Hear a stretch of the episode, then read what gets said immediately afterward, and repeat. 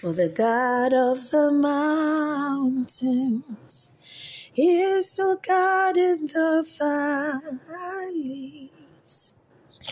When things go wrong, He'll make them right. And the God of the good times is still God in the bad times. The God of the day is still God in the night.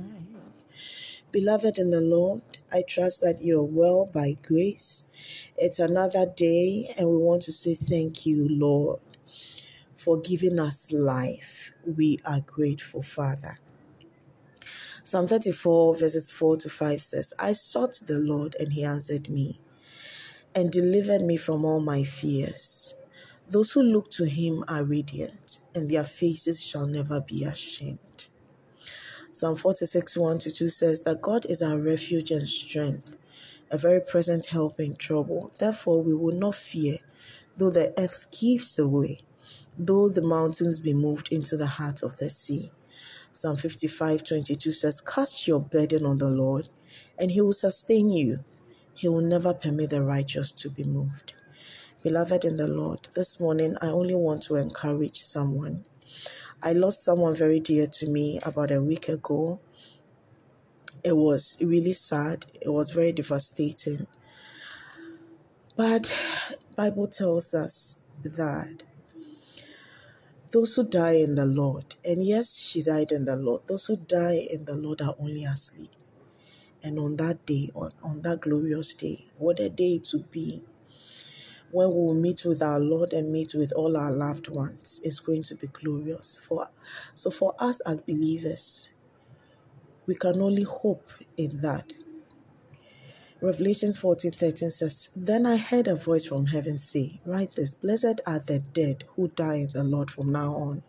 Yes, says the Spirit, they will rest from their labor for their deeds will follow them. You may have lost someone very close to you.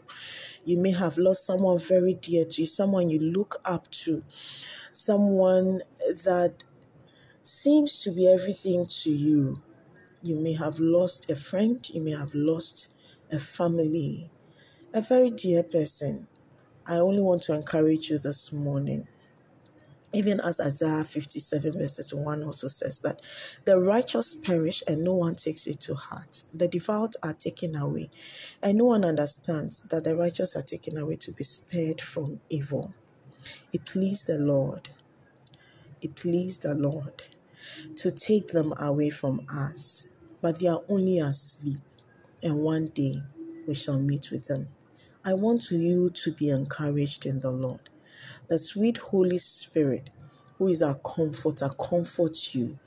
The sweet Holy Spirit, who is always on standby to strengthen us, strengthen you. I pray that you will receive the tenacity to be able to go through these difficult seasons and these difficult times that we are in. I pray that the Lord would so The Lord help you. The Lord help you. The Lord help you to be able to stand the test of time. Beloved in the Lord, what are we supposed to do with those who have been left here on earth? Yes, there's a promise that He will grant us long life. And I choose to believe and hope in that. And I want you to do the same. Long life He will satisfy us with. With long life, He will satisfy you and I. Long life and prosperity, He will grant us. But whilst we are here on earth, we need to refocus our gaze on Him. Are you living in His will, in His perfect will? If not, I want you to just think about it once more time and ask yourself all the necessary questions. What are you here on earth to do? What are you here on earth to accomplish? What did God send you here on earth to do? If you're able to get answers to all these questions, then I pray that the Lord will also help you to be able to start doing that which He wants you to do. So that on that day, He would say, Welcome, good and faithful servant.